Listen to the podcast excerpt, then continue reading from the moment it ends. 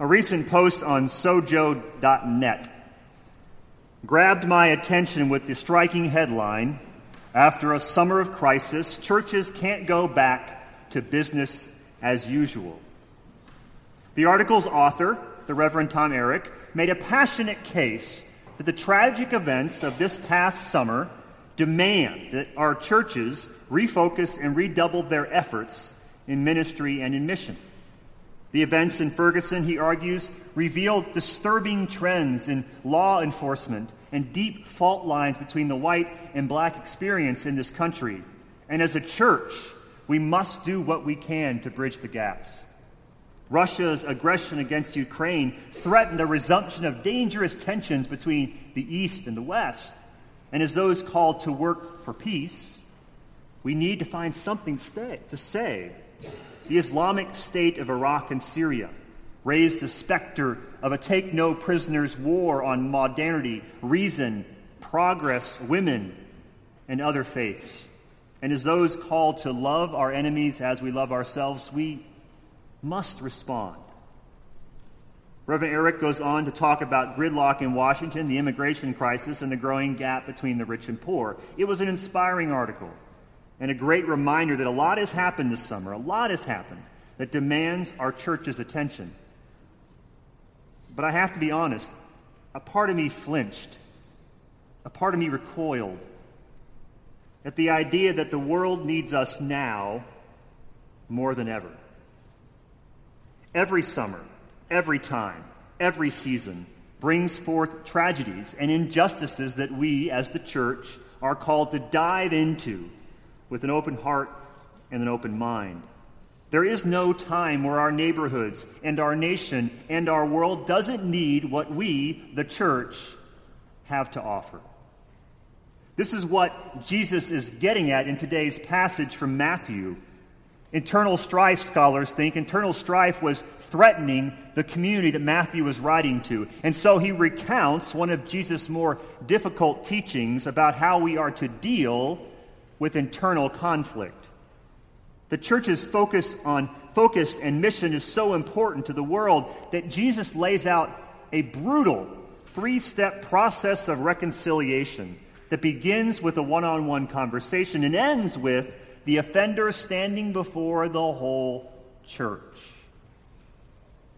It's an intense process laid out by Jesus that adds a level of importance to the work to which we have been called. So, my question today, this morning, is what is it then?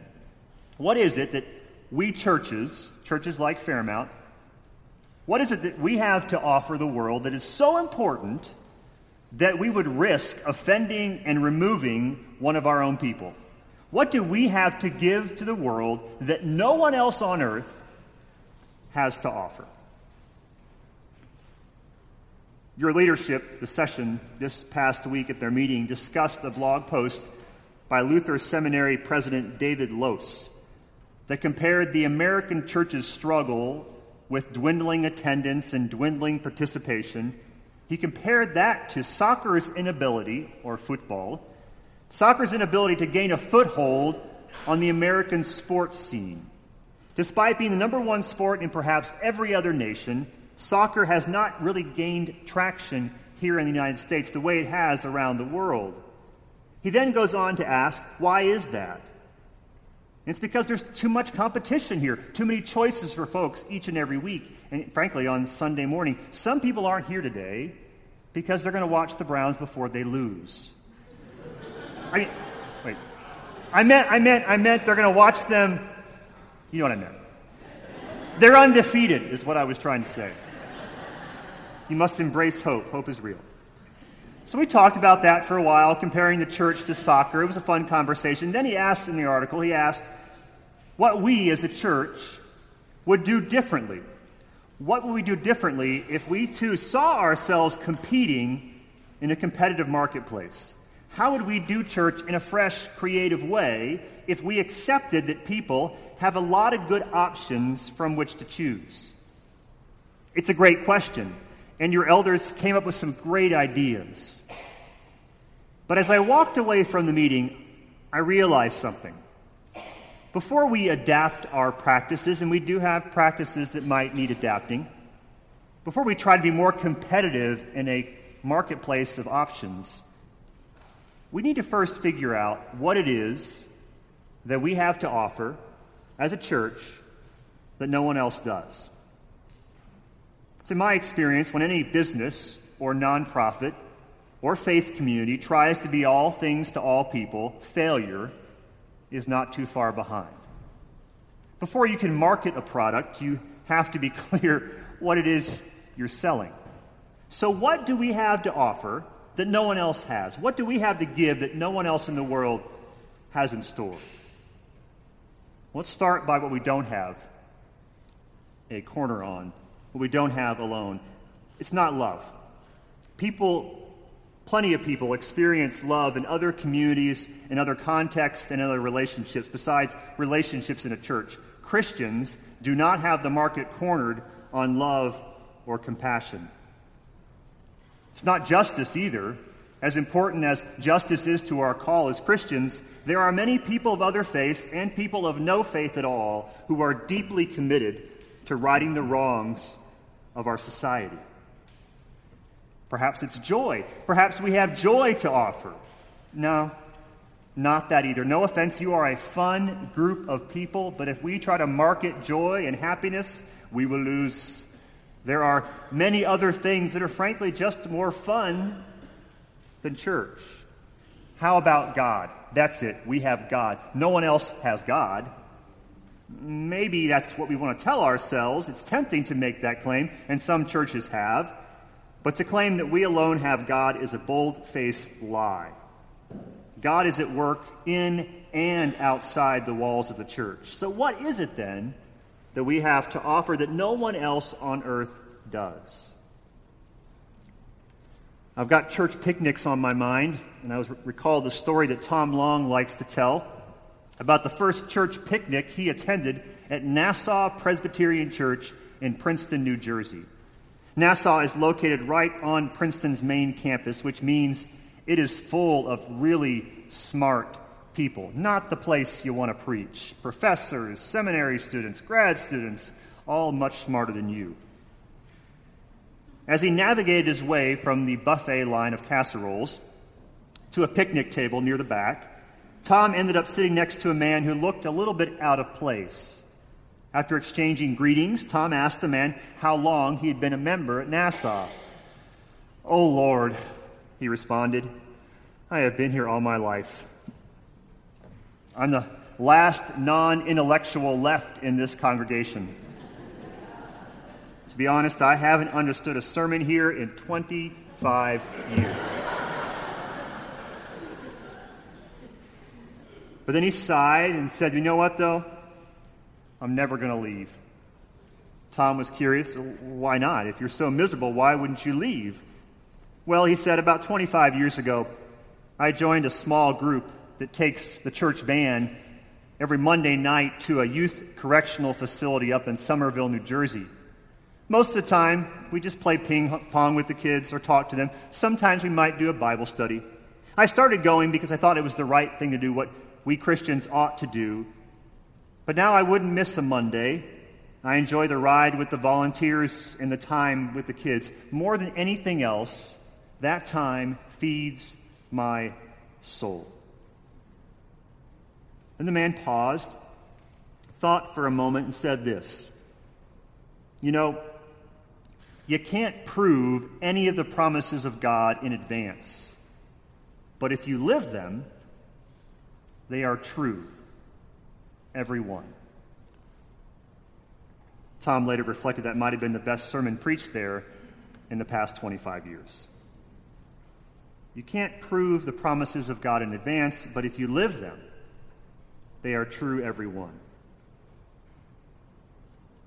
You're an odd bunch of people, no offense, but you're odd. Typically, we join a community because we share similar interests with the people in it. We join the soccer team because we like soccer. We sit on the board of a nonprofit because we are passionate about the cause. We hang out with friends because we like being with them. We share common interests. But to be honest, those rules don't apply to church. You may think that you were the one that chose this church family of faith, But trust me, you didn't choose these people. God chose you to be among them. There's this great line at the end of today's passage from Matthew that is often quoted out of context. In verse 20, Jesus makes the promise that where two or three are gathered in his name, he is there among them. But this promise of his presence is not meant to be a word of encouragement during difficult times. In the context of Matthew's hard but necessary teaching about the need for a unified community of faith, this promise of Jesus' presence is meant to remind us just how important church really is. Wherever and whenever we gather for mission, for worship, for prayer, for study, for fellowship, Jesus is there, adding weight and importance to every single thing we do. In a world where reconciliation between races and tribes and religion and nations and factions and schools, families, in a world where reconciliation may be the only way forward for any of us to live in peace, we, the church, are called to be a community of faith that offers a way for people with different interests, different perspectives, different families, different values, different beliefs, even, to live together as one. In the end, the one thing that we have to offer the world that no one else has to offer is ourselves. This endeavor we call church is not just a nice thing we do from time to time. It's the most important thing I think we will ever be a part of. Because we are what the world needs. We are God's embodiment of God's love, mercy, and peace. Now, to be clear, we are not what the world needs because we have secret wisdom or special power. We are what the world needs because when we, in all of our diversity, love one another, support one another, listen to each other, and forgive each other, we change the world by revealing what is possible with God. We show the world that with God there is a better way to live together as one. Which means that if you desperately want to know God better, we have to take the time to get to know each other better. If you want to experience the grace and love of God in your life, you have to practice extending the grace and love of God first here in this community of faith to the people you sit nearby every, each and every week. If you want this church to grow in influence and numbers and impact, we all need to make more time for the mission and ministries of this church. And if you want to see an end to violence and greed and hatred and injustice in this world, we need to work on eliminating those things right here in this community of faith. You can't prove any of the promises of God in advance, just can't do it. But if you live them out in a community like this, in time, they are true. Every single one. Amen.